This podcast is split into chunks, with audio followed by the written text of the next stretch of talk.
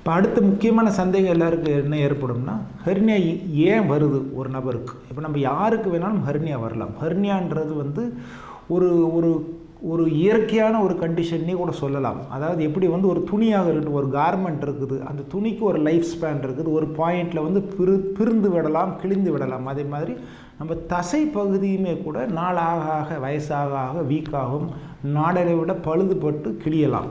So அந்த கான்செப்டில் யோசித்து பார்த்தோம் என்றால் ஹர்னியா எல்லாருக்குமே வரலாம் ஒரு வயசு கூட கூட. ஒருத்தர் நூறு வயது இருந்தால் அவங்களுக்கு ஹர்னியா வரக்கூடிய வாய்ப்பு அத்தனை மடங்கு கூடும். நூறு வயதையும் தாண்டி இருந்தால் ஹர்னியா வரக்கூடிய வாய்ப்பு கூடிக்கொண்டே இருக்கும்.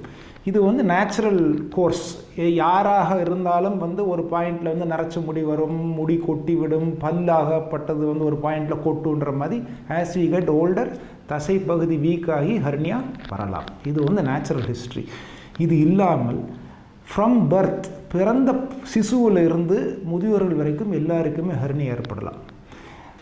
இது வந்து ஒரு டிஃபெக்ட் ஒரு அப்நார்மாலிட்டின்னு சொல்கிறத விட ஒரு வேரியேஷன் ஆஃப் நார்மல் இந்த புரோட்டீன் மேட்ரிக்ஸ் தான் வந்து நமக்கு தசையினுடைய பில்டிங் பிளாக்ஸ் நம்ம தசைக்கு வந்து காரணம் வந்து அந்த உள்ளே இருக்கிற அந்த தசைகளுடைய பிணைப்புகளை எல்லாம் சேர்த்து வைக்கக்கூடிய அந்த புரோட்டீன்ஸ் தான்.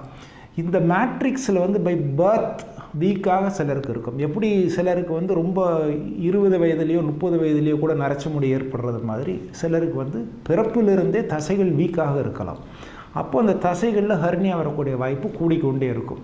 நிறைய பேர் நம்ம என்ன நினைப்போம்னா வந்து வெயிட் தூக்குறதால எனக்கு ஹர்னியா வந்துச்சுன்ற ஒரு காமன் ஒரு க ஒரு கமெண்ட் நம்ம எல்லாருமே கேள்விப்படுவோம் அது உண்மையாக இருக்கும் பட்சத்தில் மூட்டை தூக்குபவர்களோ இல்லாட்டி வெயிட் லிஃப்டிங் பண்ணுற எல்லாருக்குமே ஹர்னியா வரும். அது கண்டிப்பாக அப்படி வர்றது கிடையாது. ஸோ வந்து நம்மளுடைய குவாலிட்டி ஆஃப் மசலை பொறுத்து தான் நல்ல ஒரு பில்டு இருக்கிற ஒரு பேஷண்ட்டுக்கு கூட சில சமயங்களில் ஹர்னியா வரலாம். அவ்வளவு எக்ஸசைஸ் பண்ணாத ஒரு நபருக்கு கூட சில சமயங்களில் ஹர்னியா வராமலேயும் இருக்கலாம். ஸோ வந்து it is not related to physical activity இது வந்து நம்மளுடைய இன்ஹரண்ட் டெவலப்மெண்ட் இன்ஹரண்ட் ஜெனட்டிக்ஸ் ஒரு ஃபேமிலியில் நம்ம அப்பா அம்மாட்டிருந்து வரக்கூடிய அந்த ஜீனில் இருக்கக்கூடிய ஒரு டெஃபெக்ட்னால கூட ஒருத்தருக்கு ஹர்னியா ஏற்படலாம்.